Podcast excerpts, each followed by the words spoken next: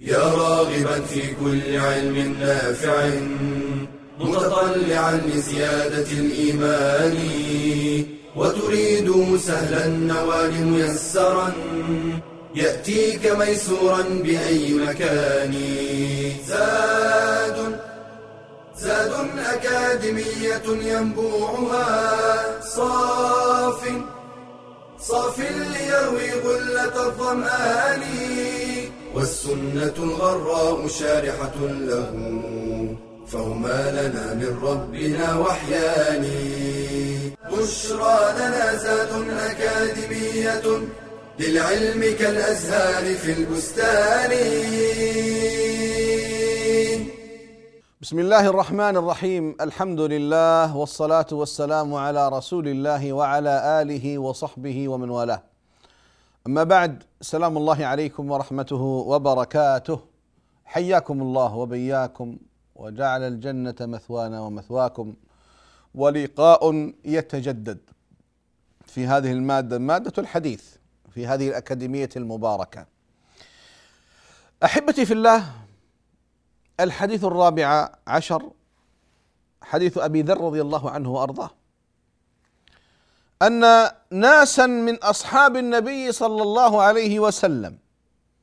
قالوا للنبي صلى الله عليه وسلم يا رسول الله. اسمع الآن المسألة, المسألة والمشكلة. ذهب أهل الدثور بالأجور. يصلون كما نصلي ويصومون كما نصوم ويتصدقون بفضول أموالهم. يعني المشكلة إنه نريد أن نفعل مثلهم ما استطعنا. فقال صلى الله عليه وسلم أوليس قد جعل الله لكم ما تصدقون؟ إن بكل تسبيحة صدقة وكل تكبيرة صدقة وكل تحميدة صدقة وكل تهليلة صدقة وأمر بالمعروف صدقة ونهي عن المنكر صدقة وفي بضع أحدكم صدقة. قالوا يا رسول الله أيأتي أحدنا شهوته ويكون له فيها أجر؟ فقال صلى الله عليه وسلم أرأيتم إن وضعها في حرام؟ أكان عليه فيها وزر؟ فكذلك إذا وضعها في الحلال كان له أجر متفق عليه. راوي الحديث أيها الأحبة هو الصحابي الجليل أبو ذر. ومن أبو ذر؟ إنه جندب بن جنادة الغفاري رضي الله عنه وأرضاه من قبيلة غفار ودخل في الإسلام مبكرا حتى قيل أنه كان خامس رجل يدخل في الإسلام. إلا أن الرسول صلى الله عليه وسلم قال ارجع فإذا سمعت بامر قد ظهر فتعال. فأسلم ثم رجع إلى قومه فكان يسخر بآلهتهم. وله مواقف جليلة. هذا الرجل رضي الله عنه وأرضاه توفي في الربذة سنة اثنتين وثلاثين من الهجرة وصلى عليه عبد الله بن مسعود رضي الله عنه في النفر الذين شهدوا موته. يعني له له حقيقة يعني أوسمة عظيمة من النبي صلى الله عليه وسلم هذا الرجل. له أوسمة عظيمة وكان صلى الله عليه وسلم يأخذ بيده ويمشي وقد وضع يده في يده صلى الله عليه وسلم ويحدثه ونقل لنا كثير أبو ذر من أحاديث النبي صلى الله عليه وسلم. ولذلك قال تعيش وحيدا وتموت وحيدا. وفعلا عاش وحيدا ترك الناس. ما كان ما كان يتحمل ما كان فيه الناس من أمر. ومات لوحده ووضعته زوجته على قارعة الطريق فجاء ابن مسعود ومن معه وإذا به بصاحبه أبو ذر فينزل ويصلي عليه ويدفنه. الشاهد أيها الأحبة هذا الرجل والصحابة أنا دائما أقول دعونا دعونا نقرأ سير الصحابة الكرام أفضل الخلق بعد الأنبياء والرسل. هم صحابة النبي صلى الله عليه وسلم. أفضل الخلق. خذوها كلمة. أفضل الخلق بعد الأنبياء والرسل صحابة النبي صلى الله عليه وسلم. ولذلك من يطعن فيهم من ينتقص منهم من والعياذ بالله بين قوسين عنهم والعياذ بالله هذا لا نجده إلا زنديقا منحرفا. ولا أريد أن أطيل في الكلام أكثر من هذا فقد تكلمت في هذا كثيرا. ولا ينتقص صحابة رسول الله صلى الله عليه وسلم إلا رجل في دينه في دينه مثلب كبير. بل ذهب بعض أهل العلم إلى أن من لعن الصحابة كفر وارتد وخرج من الملة. وعلى هذا كثير من العلماء. لذلك صحابة الرسول صلى الله عليه وسلم خط أحمر. عرض لا يستباح ابدا. لهم منا الحب والتقدير والثناء والدعاء والتزكية والشهادة بأنهم أفضل الخلق بعد الأنبياء والرسل. هم صحابة النبي صلى الله عليه وسلم. ولعن الله من لعنهم ولعن الله من انتقص منهم ولعن الله من وقع في عرضهم. كيف لا وهم صحابة محمد صلى الله عليه وسلم؟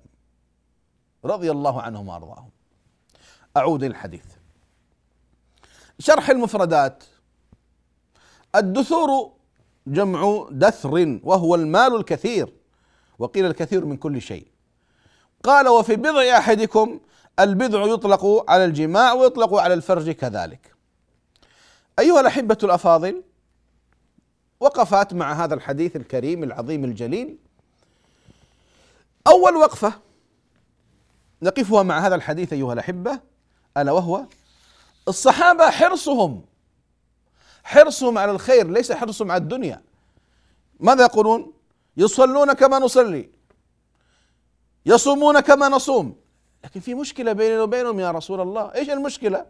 ليش عنده فلوس إحنا ما عندنا؟ لا لا لا. القضية عندهم قضية يتصدقون ولا نتصدق. فالقضية ليست قضية تملك حب تملك شهوة تملك لا. القضية شهوة صدقة حب صدقة إرادة البذل والعطاء. يا الله. هنا القضية هنا يا إخواني مربط الفرس. فرق بين من يجمع المال يستكثر به للدنيا ولنفسه وبين من يجمع المال ليتصدق به. فكانت المشكلة عند الصحابة هؤلاء رضي الله عنهم يا رسول الله نبغى فلوس نتصدق. ما نبغى فلوس ناكل نتصدق لأنهم يعرفون ماذا في الصدقة من أجر ومن خير. ولذلك فعلا كان الصحابة يتسابقون للصدقة. يعني ما بعضهم قد لا يجد إلا شيء يسير ما يبخل على نفسه بهذا الفعل. كان هناك مسابقة بين أبي بكر رضي الله عنه وعمر لكن من طرف واحد من طرف عمر. دائما عمر يريد أن يسبق أبا بكر في العمل الصالح. وفي ذلك فليتنافس المتنافسون. يوم من الأيام النبي صلى الله عليه وسلم طلب الناس وندب الناس للصدقة. قال عمر اليوم أسبق أبا بكر. فذهب وجاء بنصف ماله. مال كثير. ووضعه أمام رسول الله صلى الله عليه وسلم. فلما رآه صلى الله عليه وسلم هل وجهه وأشرق وتبسم قال يا عمر ماذا تركت لأهلك؟ قال مثله يا رسول الله. وجلس. قليل ويأتي أفضل رجل في هذه الأمة بعد النبي صلى الله عليه وسلم. يأتي أبو بكر بمال كثير. فقال صلى الله عليه وسلم يا أبا بكر ماذا تركت لأهلك؟ قال تركت لهم الله ورسوله. يعني ما في شيء. خلاص كل ما عندي هذا هو. دعا له صلى الله عليه وسلم. عمر يقول في نفسه والله لا سابقتك بعد اليوم ابدا. يعني يا عمر قد عرفت نفسي. كما قال الأول من لي بمثل مشي كالمدلل تمشي رويدا وتاجي في الأول. هذا هو أبو بكر رضي الله عنه وأرضاه. ما كان يتكلف يا أحبابي ابدا كان العمل عنده سجية. النبي صلى الله عليه وسلم يوم من الأيام يقول من أصبح منكم اليوم صائما؟ سؤال تلقائي. قال أبو بكر أنا. يا رسول الله. قال من أصبح منكم اليوم صائما؟ قال أبو بكر أنا. قال من عاد منكم اليوم مريضا؟ قال أبو بكر أنا. قال من اتبع منكم اليوم جنازة؟ قال أبو بكر أنا. قال من تصدق منكم اليوم بصدقة؟ قال أبو بكر أنا. مباشرة بدون بدون اتفاق. فقال صلى الله عليه وسلم ما اجتمعت هذه الأربعة في رجل في يوم إلا دخل الجنة. صيام اتباع جنازة عيادة مريض صدقة. هذا هذا فعل أبي بكر. فاصل ثم نعود إليكم بإذن الله تعالى وصلى الله على محمد.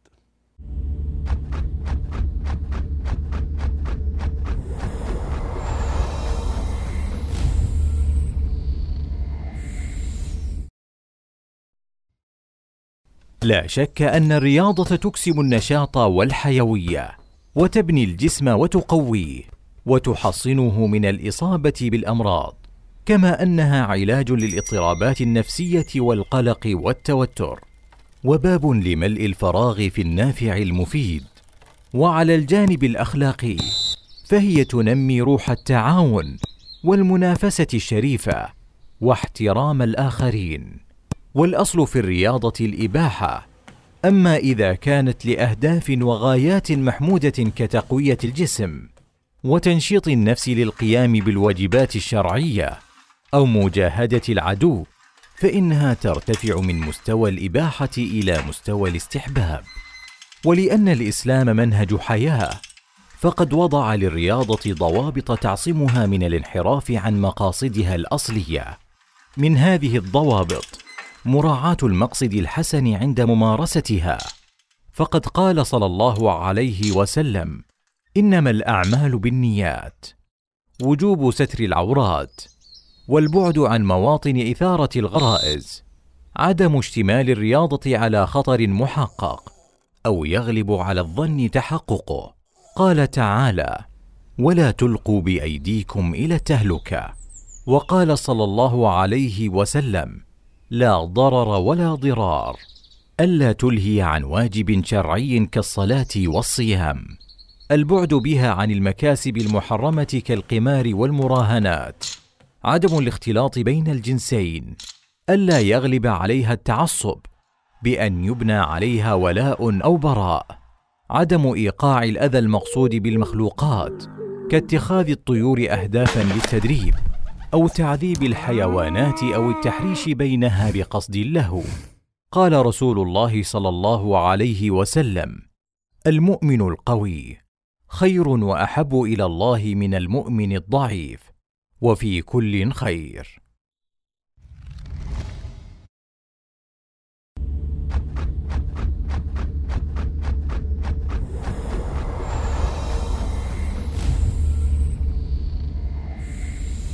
بسم الله الرحمن الرحيم الحمد لله والصلاة والسلام على رسول الله وبعد ما زلنا أيها الأحبة نتكلم عن حرص الصحابة على البذل والصدقة والعطاء وهذا الباب باب عظيم جدا قضية الصدقة لأنها قضية تزكية للنفس وترفع عن حظوظ النفس والذات طبعا الرسول صلى الله عليه وسلم القدوة في هذا يعطي عطاء من لا يخاف الفقر ويقول والله ما الفقر أخشى عليكم ولكن أخشى أن تفتح عليكم الدنيا أو تبسط عليكم الدنيا كما بسطت على الذين من قبلكم فتنافسوها كما تنافسوها فتهلككم كما أهلكتهم. فالفقر ما منه خوف الخوف من الغنى الذي غير منضبط غير مقيد بالكتاب والسنة. ولذلك أحبتي في الله رسولنا صلى الله عليه وسلم قدوة في كل شيء وفي هذا الباب يعطي عطاء من لا يخاف الفقر. وهكذا كان أبو بكر وهكذا كان عمر وهكذا كان عثمان. طيب نيجي عند علي. هل هكذا كان علي ولا ما كان؟ علي رضي الله عنه وارضاه تلميذ مدرسة النبوة إلا أنه كان فقيرا. حتى أنه يوم من الأيام من شدة الجوع أخذ سيفه يبيعه. من يشتري هذا السيف؟ فكا فطالما جاهدت به أمام وجه رسول الله صلى الله عليه وسلم. ولكن علي رضي الله عنه له مقالات عظيمة جدا في الصدقة والبذل وتحفيز الناس. كان بيت المال أمامه مع ذلك لا ينظر إليه. كان يقول يا دنيا يا غرورة غري غيري فقد طلقتك ثلاثا. رضي الله عن علي رضي الله عن الصحابة أجمعين. كم ضربوا الأمثال العظيمة أروع الأمثال. في كل باب من أبواب الخير ومن أبواب البر. أبو الدحداح رضي الله عنه وأرضاه يشتري نخلة في الجنة بحائط فيه 600 نخلة في الدنيا. ربح البيع أبا الدحداح ربح البيع. عبد الرحمن ابن عوف رضي الله عنه وأرضاه وكم بذل وكم أعطى وكم أنفق للدين. عثمان يشتري الجنة بماله مرتين وبعد موت رسول الله الثالثة. الشاهد أقول أيها الأحبة آه الإنسان حينما يترفع عن الذات وعن الشهوة الذاتية وحب التملك وحب كذا تصبح أعماله سجية لله سبحانه وتعالى. دائما مفتاح للخير مغلاق للشر. يبحث عن وجوه البر ووجوه الخير والناس المحتاجة فيذهب إليهم. ما يحتاجون هم يأتون إليه. هكذا كان سلفنا الصالح. ولذلك هؤلاء الصحابة مشكلتهم أنهم يريدون مالا لا لا للتملك الذاتي لا للصدقة. ولذلك النبي صلى الله عليه وسلم أعطاهم. أحل لهم احلالا عملا آخر. وهنا لفته مهمة أيها الأحبة. دائما يا إخواني بعض الناس إذا نظر إلى باب حصل مقفل وقف عند الباب. ينتظر متى يفتح. لا يا أخي. إذا وجدت بابا مغلقا ابحث عن أبواب أخرى. صدقني أن الله عز وجل يضع أبواب كثيرة لكن بعض الناس لا ينظر إلى هذا الباب المقفل خلاص أنا عند هذا الباب حتى يفتح. طب افرض ما فتح. تظل عنده واقف؟ لا لا يا أخي. وخذوها قاعدة. خذوها قاعدة. دائما لا تقف عند الباب المغلق. مرة ثنتين ثلاث ما فتح اذهب. ابحث عن باب آخر. وهكذا النبي صلى الله عليه وسلم. النبي صلى الله عليه وسلم فتح لهم مفتاح عظيم جدا. طب ما عندك مال؟ آه طب عندك شيء مقابل المال. إيش هو؟ الذكر الأعمال الصالحة. فقال صلى الله عليه وسلم إن بكل تسبيحة صدقة وكل تكبيره صدقة وكل تحميدة صدقة وكل تهليلة صدقة وأمر بالمعروف صدقة ونهي عن المنكر صدقة وفي بضع أحدكم صدقة. انظر كيف النبي صلى الله عليه وسلم يربطهم بالباقيات الصالحات. كيف يربطهم بالذكر؟ تكلمنا عن الذكر ونتكلم عنه وسنتكلم عنه أيضا. تعرفون لماذا؟ لأن الذكر من أعظم العبادات. اقرأ القرآن تجد شيء عجيب. كيف أن الله عز وجل يندب الناس ويحث الناس على الذكر؟ فاذكروني أذكركم. فاسعوا إلى ذكر الله. واذكروا الله كثيرا لعلكم تفلحون. ولذكر الله أكبر. والنبي صلى الله عليه وسلم ماذا يقول؟ ألا أخبركم بخير أعمالكم وأزكاها عند مليككم وأرفعها في درجاتكم وخير لكم من إنفاق الذهب والورق وخير لكم من أن تلقوا عدوكم فتضربوا أعناقهم ويضربوا أعناقكم. قلنا بلى يا رسول الله. قال ذكر الله. ذكر الله. يا أحبابي الذكر أحيط بهاله كبيره جدا من النصوص. لأنه العمل الذي ما يكلفك شيء. أذكر كلمة لأحد مشايخنا بارك الله فيه وحفظه يقول كلمة تكتب بماء الذهب. ماذا يقول؟ أسهل عبادة على الإطلاق.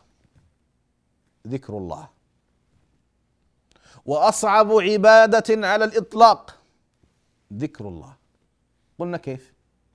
قال أما أسهل عبادة فكل إنسان ممكن يقول سبحان الله والحمد لله ولا إله إلا الله والله أكبر. لا حول ولا قوة إلا بالله. حسبي الله ونعم الوكيل. سبحان الله وبحمده. سبحان الله العظيم. يمكن. طيب الصعوبة فين؟ الصعوبة في الاستمرار أيها الأحبة في المداومة. آه المداومة هنا الصعوبة. ولذلك الأعمال حينما يكون فيها مداومة تكون من أعظم الأعمال أجورا ومن أشد الأعمال على الشيطان. ولذلك يقول صلى الله عليه وسلم أحب الأعمال إلى الله أدومها وإن قل. وكان صلى الله عليه وسلم عمله ديمة. لذلك خذوها قاعدة. العمل الذي فيه مداومة من أشد الأعمال على الشيطان ومن أعظم الأعمال أجورا في الميزان. دائما إذا عملت عمل أثبته داوم عليه. هكذا كان النبي صلى الله عليه وسلم وهكذا كان الصحابة وهكذا كان الجيل السابق العظيم السلف الصالح. ولذلك ذكر الله يا احبابي من أعظم العبادات من أعظم العبادات والقربات خاصة الباقيات الصالحات. سبحان الله والحمد لله ولا إله إلا الله والله أكبر. ورد فيه أكثر من ثلاثين حديث. أكثر من ثلاثين أحاديث يعني من تلك الأحاديث قول النبي صلى الله عليه وسلم أحب الكلام إلى الله.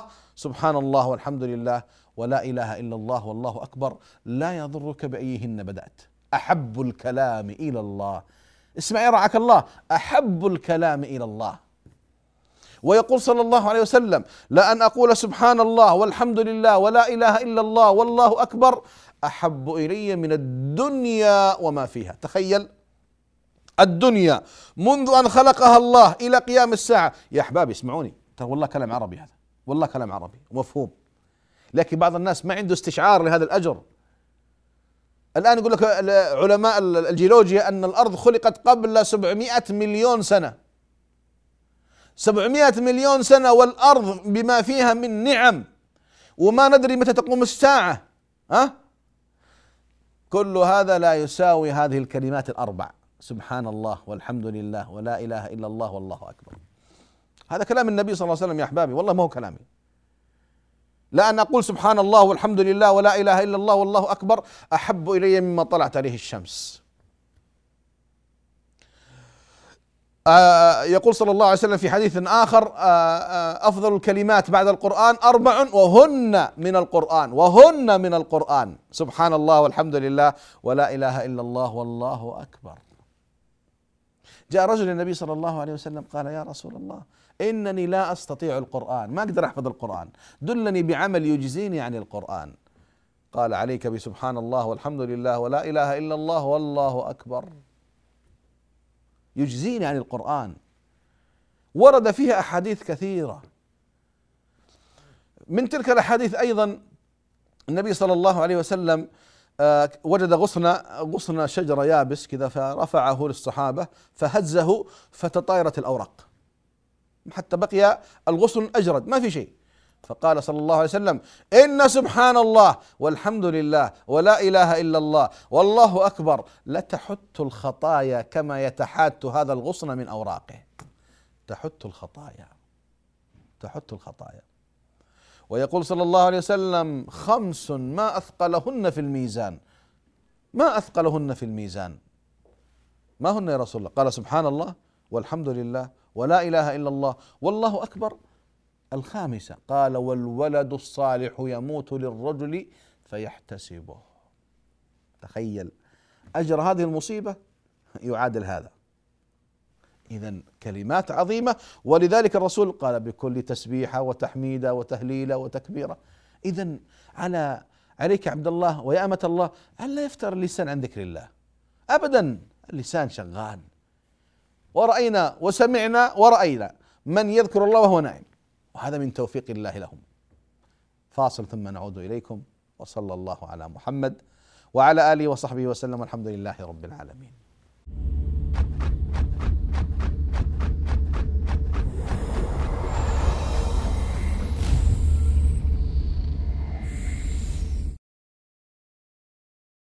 قد خلت من قبلكم سنن فسيروا في الأرض فانظروا كيف كان عاقبة المكذبين. التاريخ مخزن العبر ومعلم الأمم فيه أخبار السابقين الأول وأسباب التمكين وزوال الدول. من اعتبر بدروسه نجا ومن تعامى عن حوادثه هوى.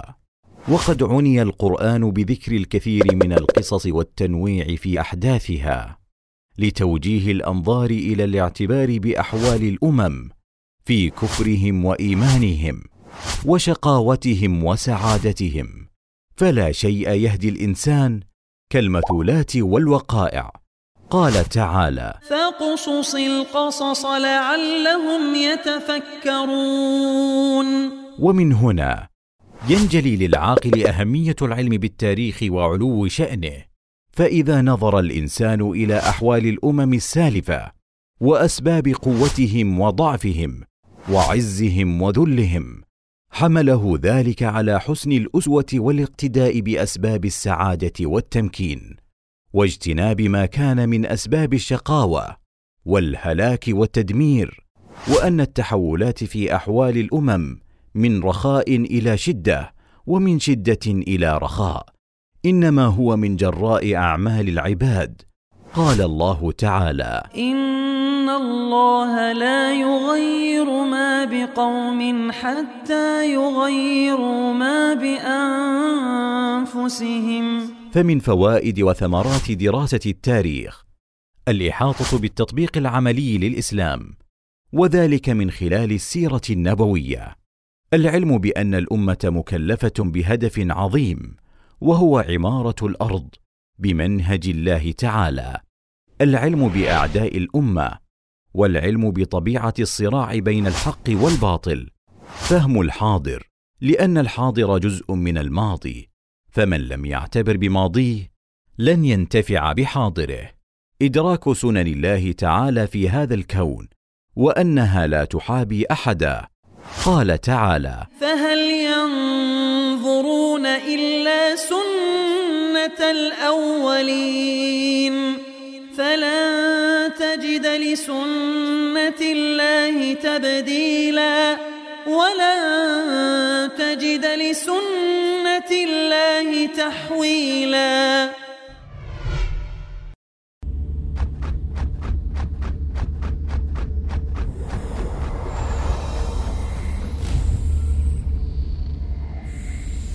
بسم الله الرحمن الرحيم الحمد لله والصلاة والسلام على رسول الله وبعد أحبتي في الله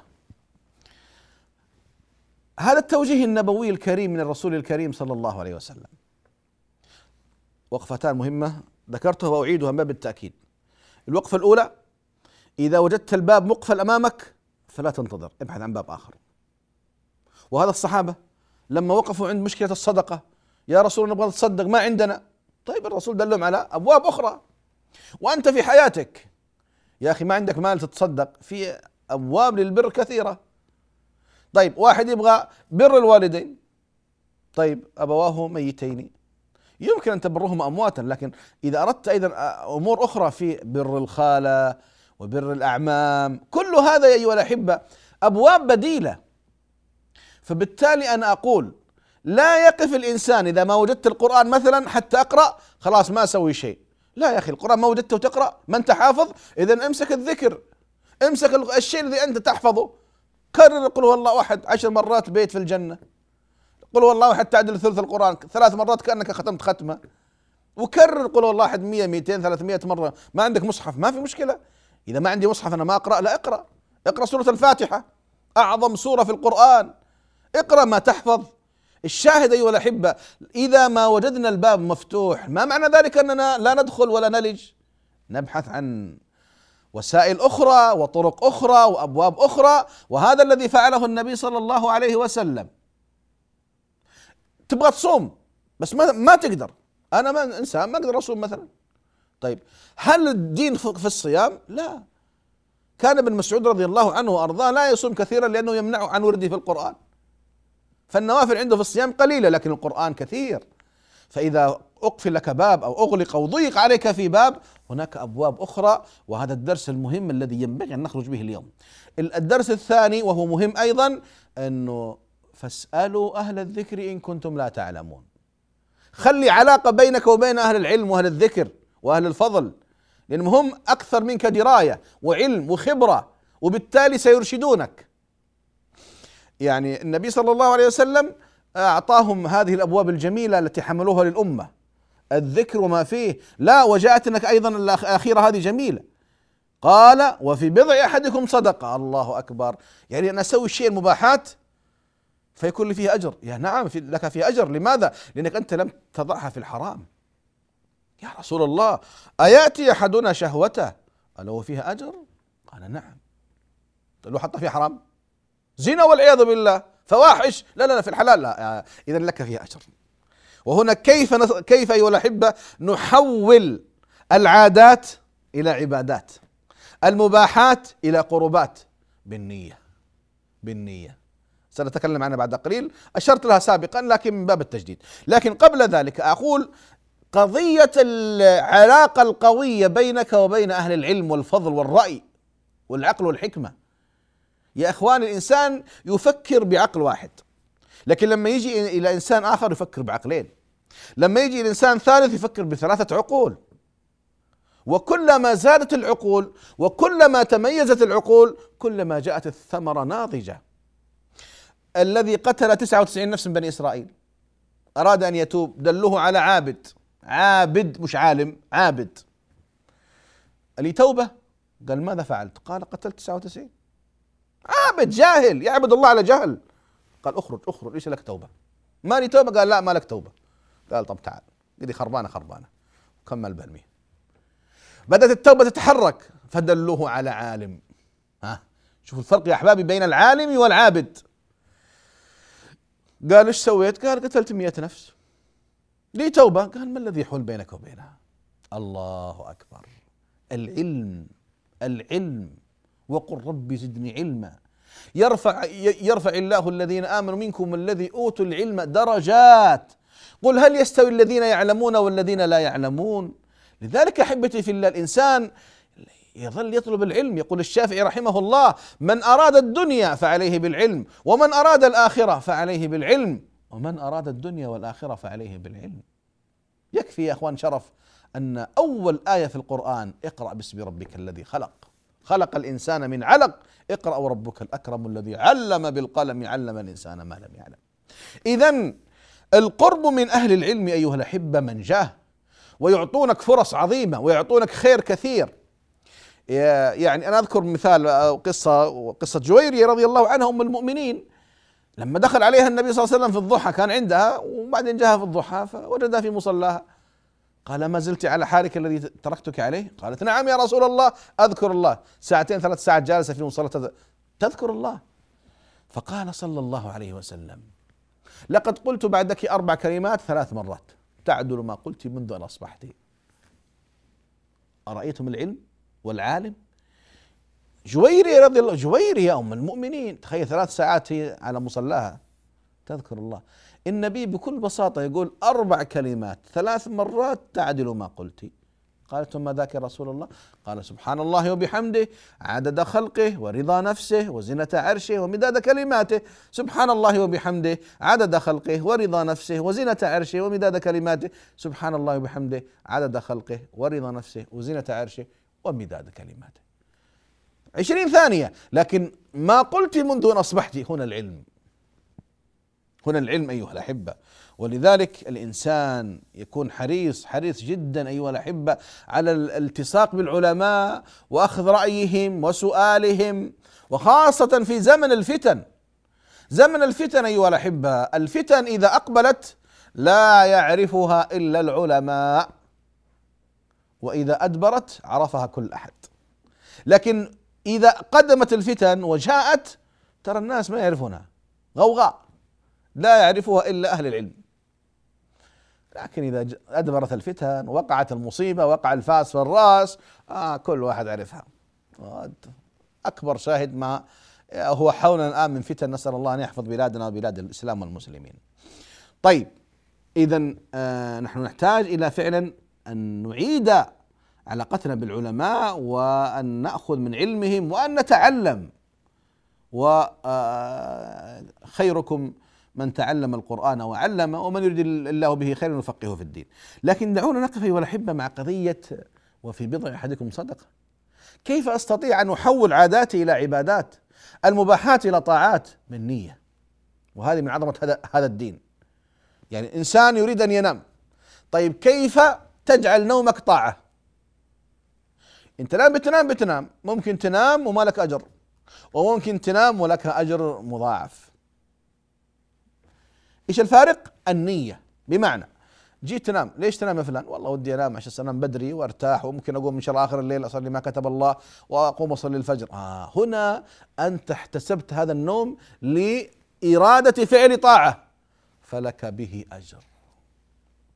فرق بين من ينام وزي ما نقول إحنا يكبر المخدة يبغى يريح الرجال. طيب ليش؟ الله يا شيخ تعبان. طيب لا هذا يريد أن يرتاح ليقوم الليل ليقوم الفجر ليصلي مع المسلمين في المسجد. آه له أجر. نومه هذا طاعة؟ يعني كل. طا... آسف كل يعني عادة يعني مثلا أكلك شربك ليش تأكل ليش تشرب؟ والله يا أخي أول الأكل والشرب المحافظة على الحياة التي أمرنا بها. ثانيا أن نتقوى بها على الطاعة. آه. فيصبح يصبح طعامك وشرابك عبادة. وظيفتك في العمل. ليش تشتغل؟ والله أبغى فلوس عشان أروح أسافر أتمشى. لا. والله يا أخي هذه الوظيفة أكف بها نفسي أحفظ بها وجهي أتصدق أنفق على أهلي. آه أصبح عندك منها هدف هدف سامي هدف يحبه الله. أصبح عبادة.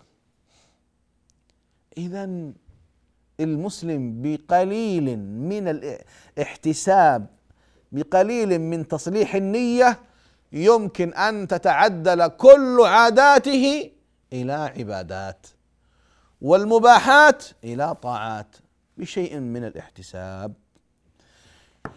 أيها الأحبة الأفاضل جئنا لنهاية الوقت وإن كان في الحديث أيضا يعني فوائد كثيرة. هذا كلام رسولنا صلى الله عليه وسلم الذي أوتي جوامع الكلم.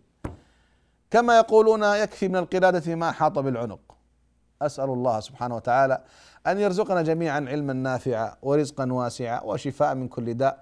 اللهم اغفر لآبائنا وارحم أمهاتنا وأصلح نياتنا وذرياتنا أصلح نساءنا وأصلح إخواننا وأخواتنا وأقاربنا والمسلمين وأحوال المسلمين في كل مكان. وصل اللهم على محمد وعلى آله وصحبه وسلم. والحمد لله رب العالمين. يا راغبا في كل علم نافع متطلعا لزيادة الإيمان. وتريد سهلا النوال ميسرا يأتيك ميسورا بأي مكان. زاد زاد أكاديمية ينبوعها. صاف صاف ليروي غلة الظمآن. والسنة الغراء شارحة له. فهما لنا من ربنا وحيان بشرى لنا زاد أكاديمية للعلم كالأزهار في البستان.